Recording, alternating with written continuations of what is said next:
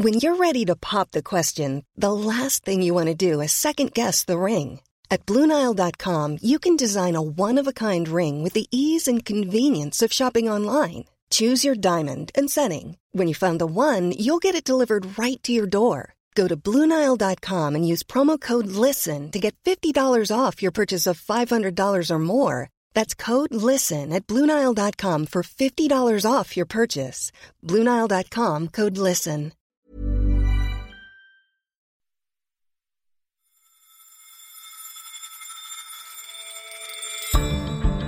It's known as the breadbasket of the world. Russia and Ukraine are respectively the largest and fifth largest exporters of wheat. But Russia's invasion of Ukraine is leading to one of the worst disruptions to wheat supply since the First World War.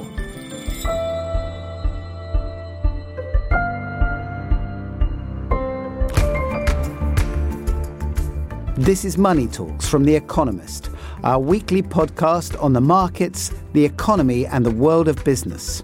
I'm Henry Tricks, otherwise known as Schumpeter for my weekly column. And in today's show, we'll find out how the war in Ukraine will affect the security and stability of the world's food supply. Who will be the hardest hit by a shock to the supply of wheat, corn, and fertilizer? In addition to countries in the Middle East and North Africa, countries that are heavily dependent on imports from Russia and Ukraine include countries in West Africa, uh, like Nigeria, the DRC, as well as countries in Southeast Asia. Can farmers around the world adjust their output to make up the shortfall? Most producers are probably not necessarily going to dramatically change crop rotations just because generally prices are good across the board and we'll ask how spiking food prices feed through into soaring inflation and how central bankers should react.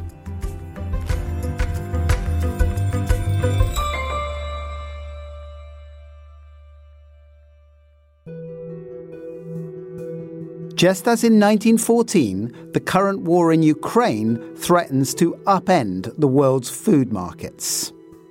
Russia's assault on Ukraine, now in its third week, has caused more than 2.8 million people to flee their homes to escape bombardment by President Putin's forces.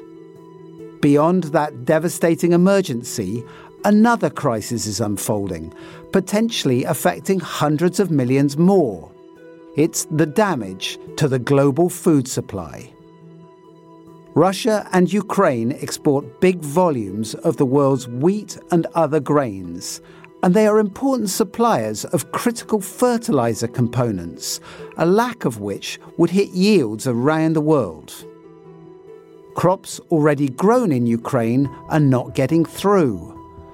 Bombing has closed Ukrainian ports, while ships trying to pick up grain from Russia have been hit by missiles in the Black Sea and future harvests are an even bigger worry. Uncertainty is sky high and prices are soaring.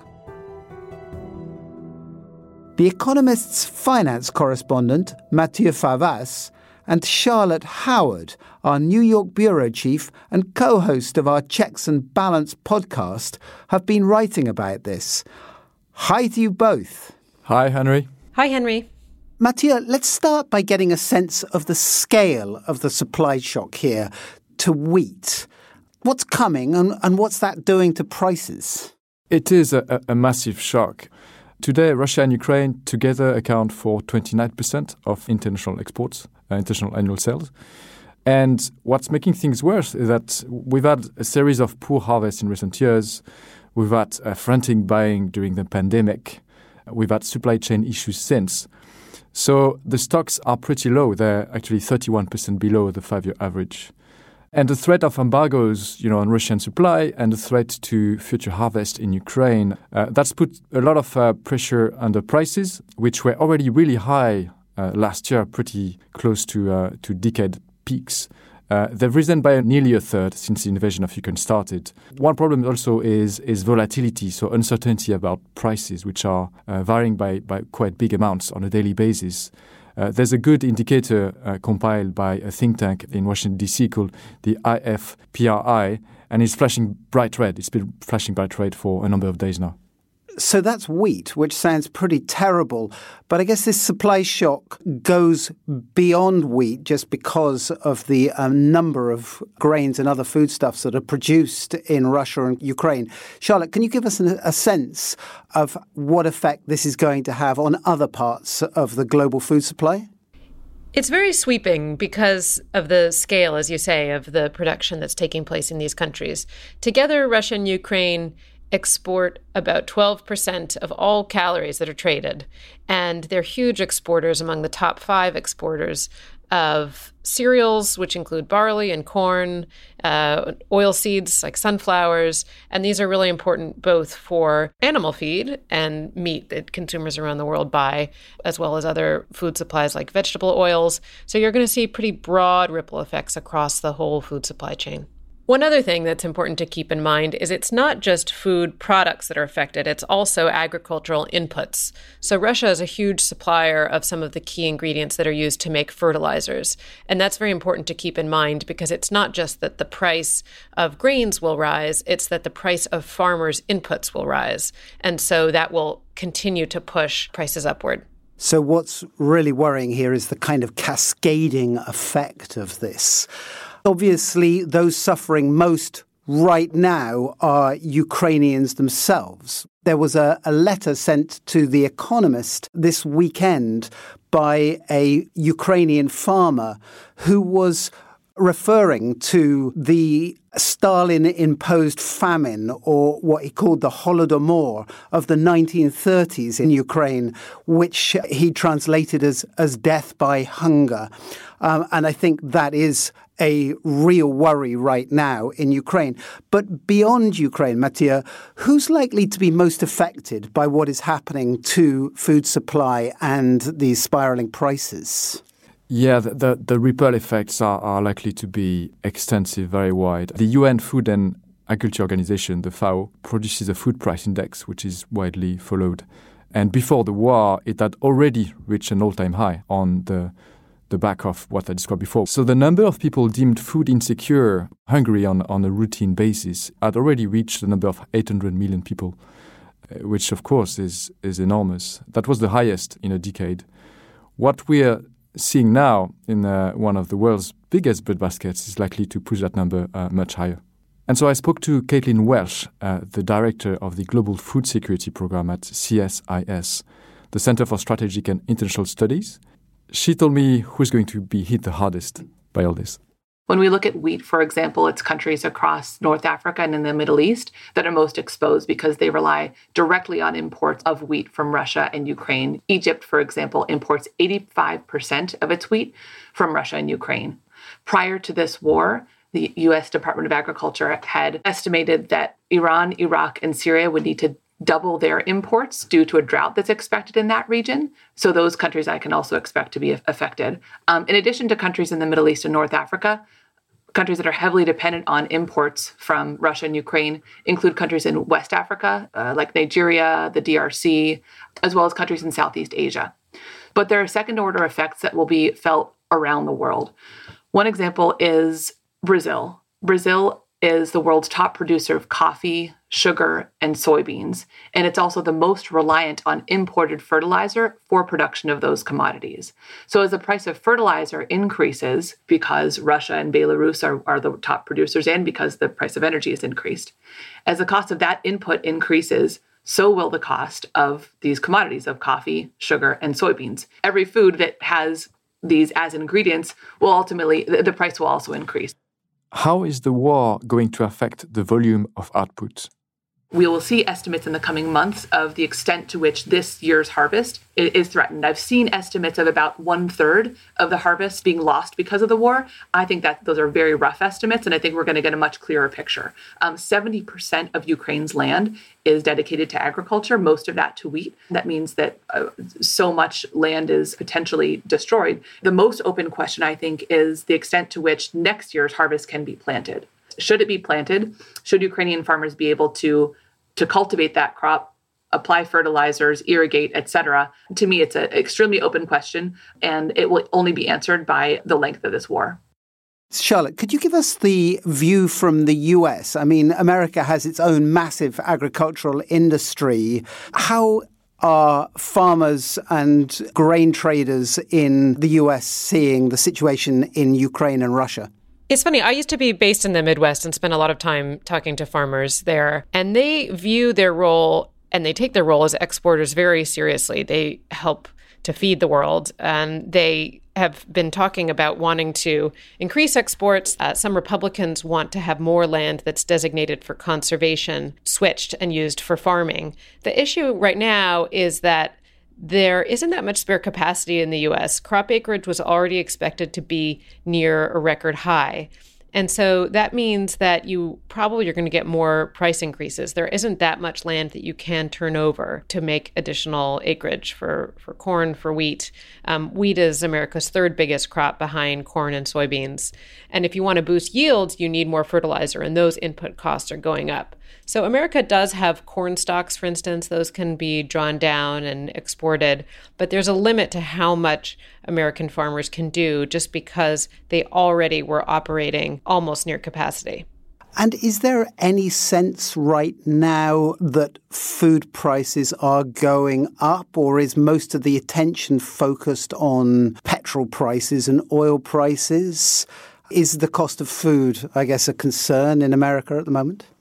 It's really all of the above. So you're absolutely right that there is something that's just a shock to a normal American consumer when they're driving along, which they do a lot of driving along, and they see uh, the sign at the local gas station, the local petrol station with very high prices. It's hard to ignore that. But the grocery bills are very high too. Food prices are going up. In 2021, you saw this particularly for beef and veal, but it's across the board. In January, I was looking at the recent data both for food prices at home and for eating away from home, they were 7% higher in January of 2022 than they had been in January of 2021. And that's significant. It's a problem for Joe Biden politically and for Democrats as they head into the midterm.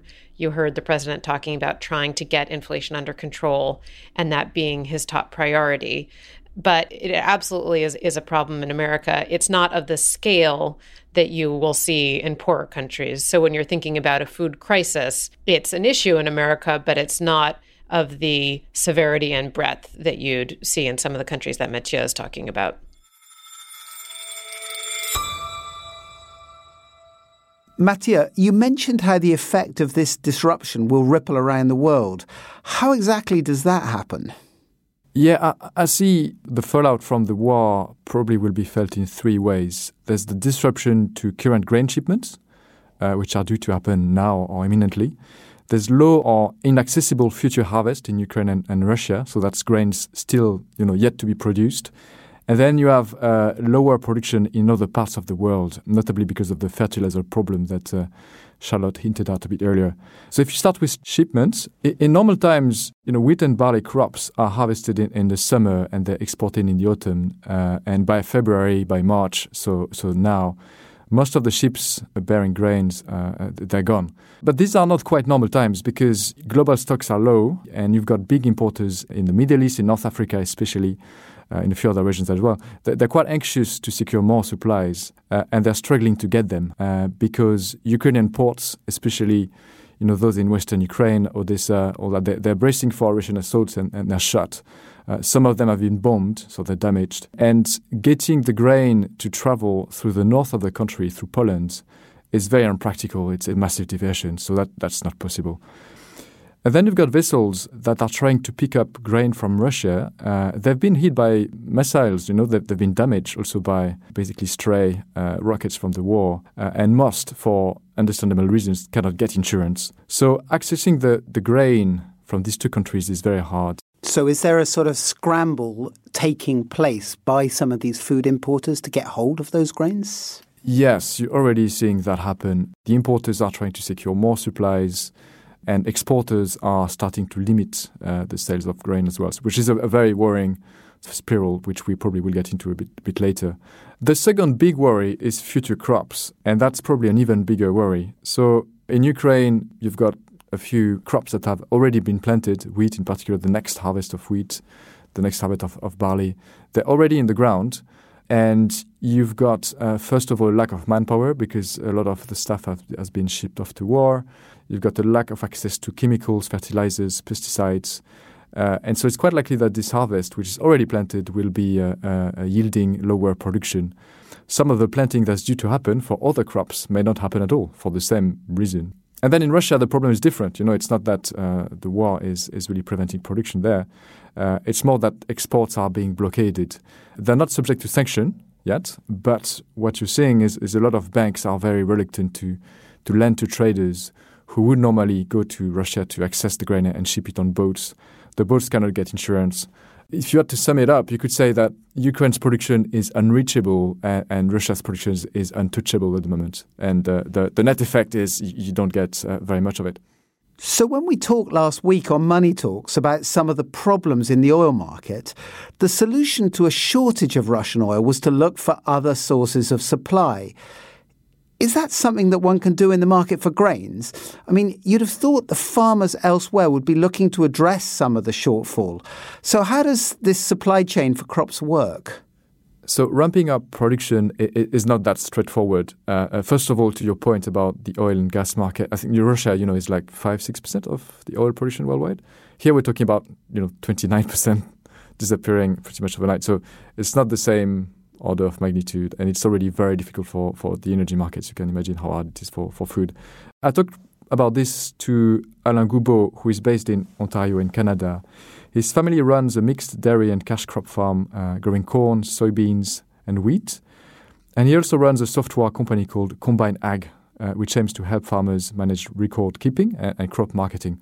I asked Alain whether farmers like him can ramp up production of a certain crop, say wheat uh, in our case, and he told me they can to a certain extent, but that increasing production obviously takes a long time, and you might not want to do it at the expense of growing something else. I think one of the challenges is it depends a bit on the crops, and a decent amount of the volume is related to winter wheat. Winter wheat is a wheat that's planted in the fall, germinates, but then lies dormant throughout the winter and then uh, really starts growing uh, this period, uh, or depending roughly where you are in, in North America, how south versus north. So those acres are more or less locked in, so to speak. Then the question becomes there are types of wheat that can be grown in spring, um, and so certainly one might reallocate acres to those. Now, the reality is, all crops are at a high price right now, largely because the oilseed complex, of which Ukraine contributes to via sunflowers, uh, links into soybeans and canola. Uh, canola here in Canada, or rapeseed, as it's more commonly known in Europe, was in very short supply last year because of drought conditions. So supplies are tight across the board, and so those crops were also interesting to grow. And then corn is the other, uh, in a typical corn soybean rotation crop, where I think a lot of the concern there was running into late last year, fertilizer prices were quite high, and so there was a lot of concern about whether it would be profitable to grow those crops. Uh, but with the recent increase in prices, gross margins on a per acre basis are looking quite good.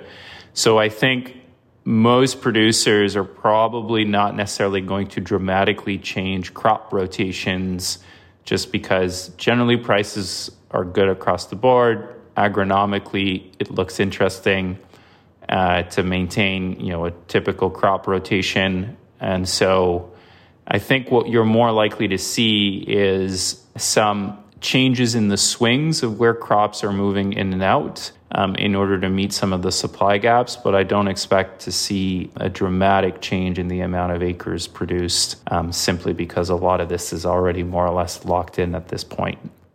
And Alan mentioned fertilizer there. That's a big concern for future planting then.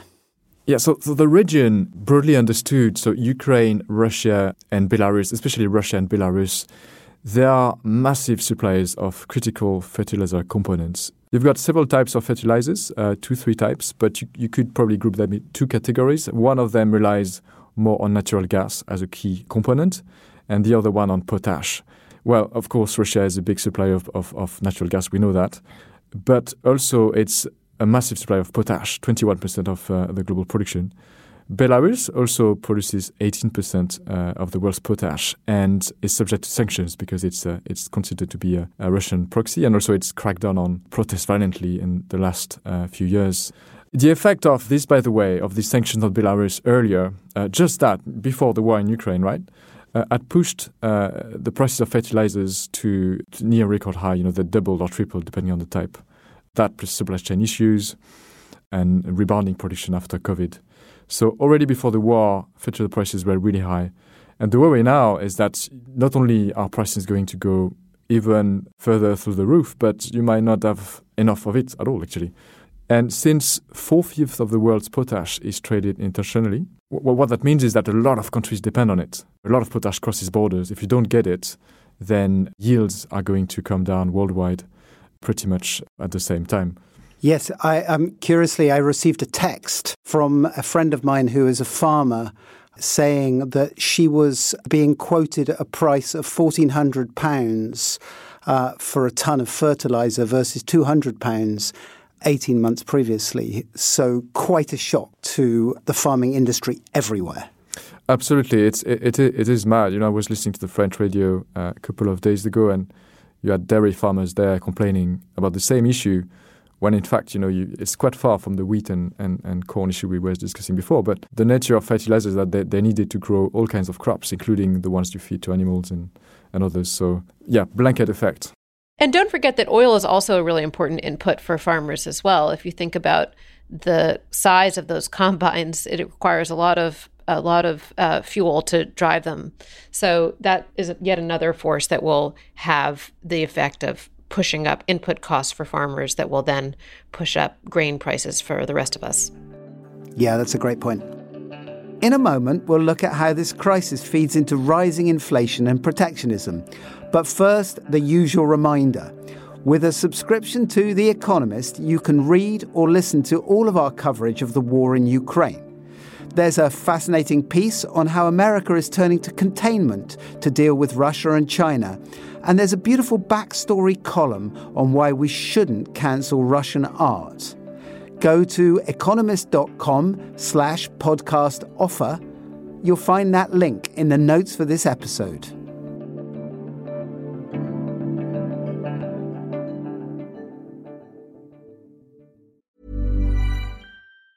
This Mother's Day, celebrate the extraordinary women in your life with a heartfelt gift from Blue Nile. Whether it's for your mom, a mother figure, or yourself as a mom, find that perfect piece to express your love and appreciation. Explore Blue Nile's exquisite pearls and mesmerizing gemstones that she's sure to love. Enjoy fast shipping options like guaranteed free shipping and returns. Make this Mother's Day unforgettable with a piece from Blue Nile. Right now, get up to 50% off at BlueNile.com. That's BlueNile.com.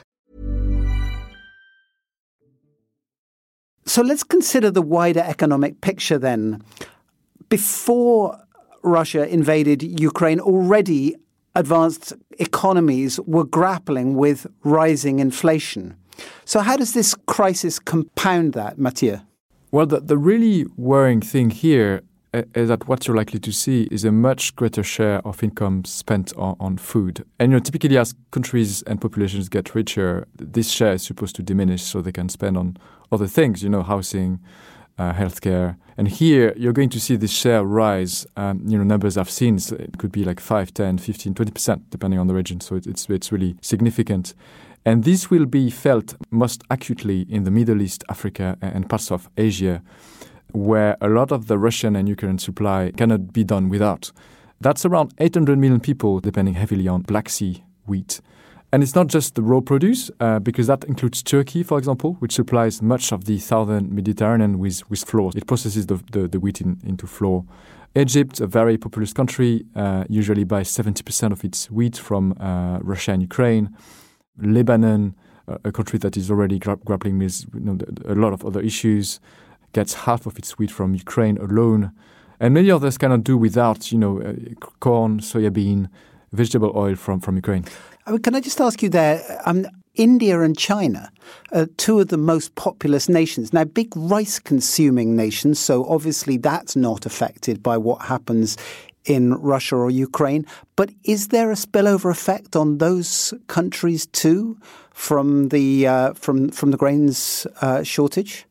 And not such a, a, a, big spillover effect on on rice uh, because the, the, substitution with wheat is, is relatively, you know, one one fix to try and, and solve the current crisis might be to uh, to use another crop to feed animals. Um, and I, I, don't think rice is very prominent there. Corn is. Uh, so corn is you know is is already because we're losing supply from Ukraine. But if it's uh, used as a substitution for the lack of wheat. Um, we've, we're actually already seeing that to an extent, in addition to the effect of the loss of supply from Ukraine.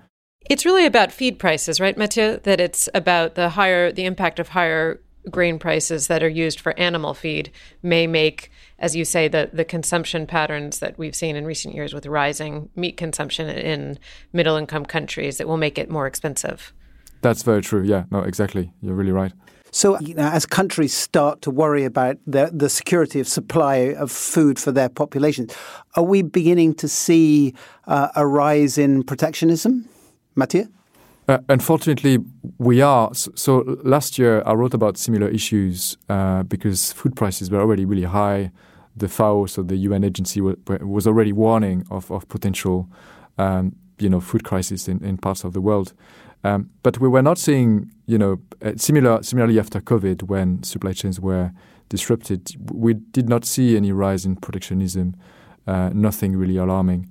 Uh, but this time around, um, so Russia and Ukraine already have banned uh, grain exports, um, suspended, they say, but, but it's for a number of months, so that's likely to last. Um, last year already, you had restrictions on fertilizer exports, um, not on food yet. Um, and then since Russia and Ukraine, actually some before, some after, uh, you've seen a number of countries, Argentina, Hungary, Indonesia, Turkey, they've all announced food export restrictions. Um, and it's likely, you know, this, this sort of things tend to snowball. So when you see your neighbor restricting exports, you, you know, you tend to think you should do the same. Um, and this is the sort of dynamics that provoked, uh, uh, you know, massive food crisis in 07, 08, which led to a number of food riots in in many countries in the world. That was the uh, in the run up to the Arab Spring. That's correct. Yes, I mean this, these riots were a bit earlier, so a few years earlier, but they they basically planted the seeds um, for the troubles that we saw then in uh, 2010, 2011.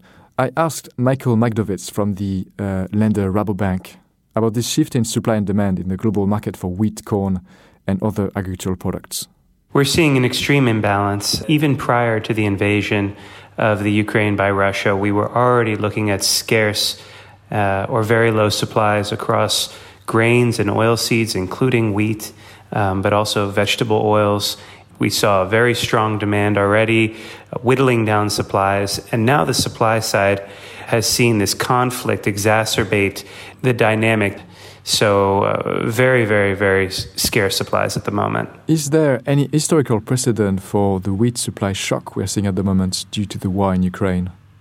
Yes. The last time we saw record prices on wheat was also when uh, Russia had something to do with it. They basically prevented exports from taking place in 2007, 2008, causing wheat prices to skyrocket and we're seeing a similar dynamic take place today. Russia is involved once again. Um, there are concerns about the economic war that others are declaring on Russia, but also its own protectionist policies and, and, and ways of doing business that create um, large scale instability across the most vulnerable populations of the world who rely on Russian wheat for their bread. How long could the disruption last? Do we expect to see elevated prices for agricultural commodities for the foreseeable future? The longer this conflict continues, the more instability and price risk you're going to see. And that's for a very simple reason. We come into this conflict at the tail end of the harvest season and of the export season. So there's not that much product currently in Russia or in the Ukraine, albeit with some exceptions like corn or sun oil. And we are heading into that critical planting season, the spring planting season, with concerns that there's actually, as this conflict continues, going to be an inability for the Ukraine, the largest country in Europe, to be able to plant its crops. And if this continues and we see that move into Russia, where you know farmers may face liquidity issues, they may not be seeing um, you know a huge export market, and, that could cause further supply side instability and price rises. Charlotte, whenever there's turmoil in a market, uh, there are losers, obviously, but um, there are winners too. So, how do you see the balance of power in this situation? The agricultural traders, ADM Bunge, they have seen their share prices surge since the invasion. Handling margins seem to be good, and these are companies that specialize in rerouting the supply of grain. So I think they're they're quite busy at the moment, even though they face significant trouble with their Ukrainian and Russian operations, uh, investors seem to think that they'll be beneficiaries of this crisis. For farmers themselves, it's more mixed, of course, as we've discussed, because their input costs are going up. But I have a wonder about whether some of the countries that have been more skeptical of genetically modified crops might loosen their restrictions, might look more favorably on them just out of desperation. What, what do you reckon, Matthieu?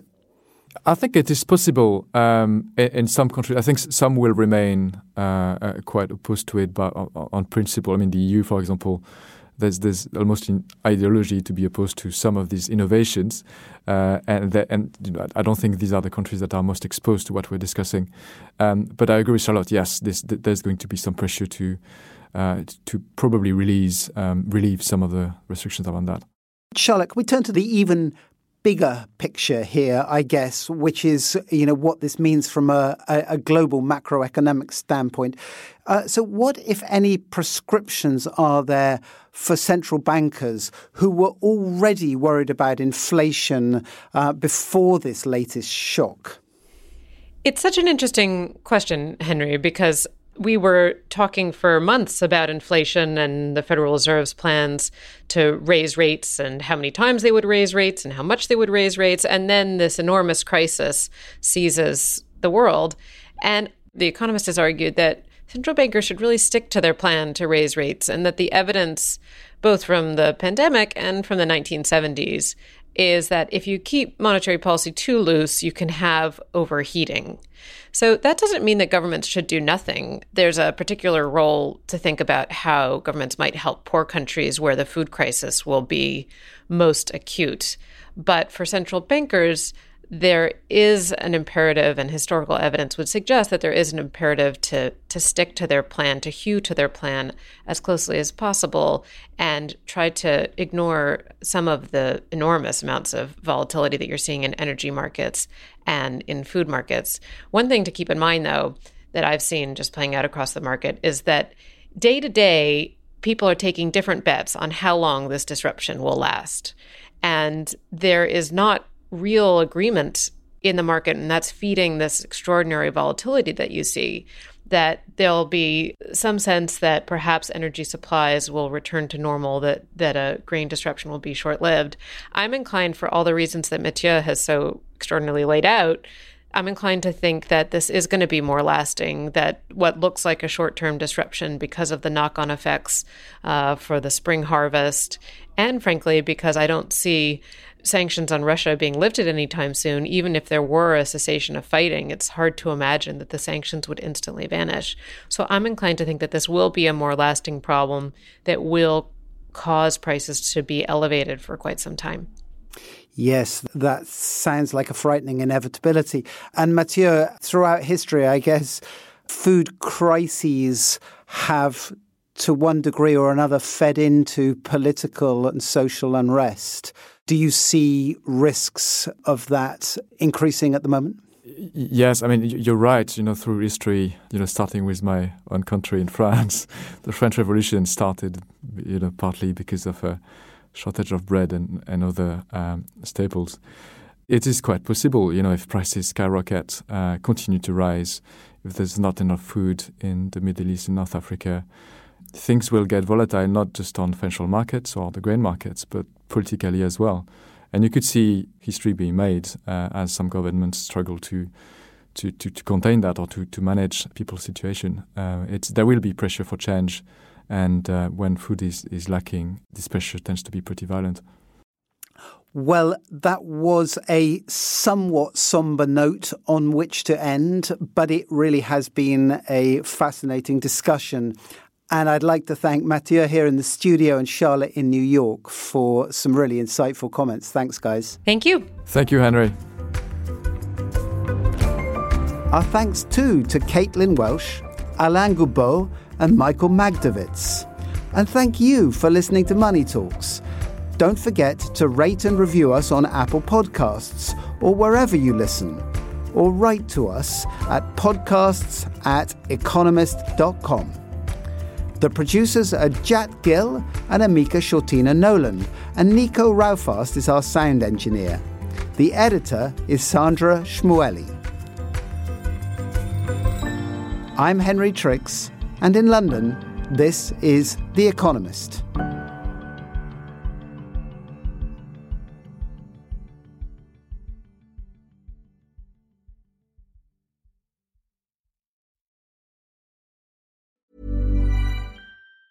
Planning for your next trip?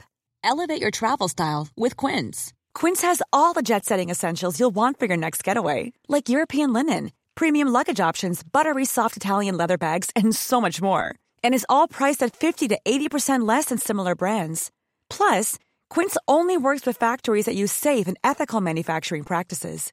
Pack your bags with high-quality essentials you'll be wearing for vacations to come with Quince. Go to quince.com slash pack for free shipping and 365-day returns.